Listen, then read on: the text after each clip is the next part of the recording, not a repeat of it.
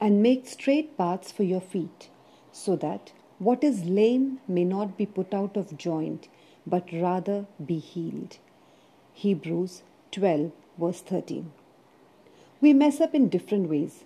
We sin in our thoughts, in our actions, and in our words. These are the very things that cripple us and slow us down in our spiritual journey.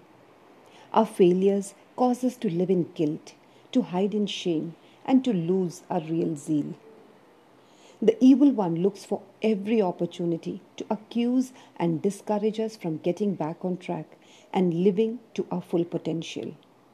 We can have two wrong responses to sin in our life. We can defend our wrongs and harden our heart to God's correction, or we can crumble in discouragement and hopelessness. But if we repent from our hearts, the blood of Jesus cleanses off all unrighteousness and brings healing to our lives. So, don't let what is lame get any worse, but come before the throne of grace to be healed and strengthened.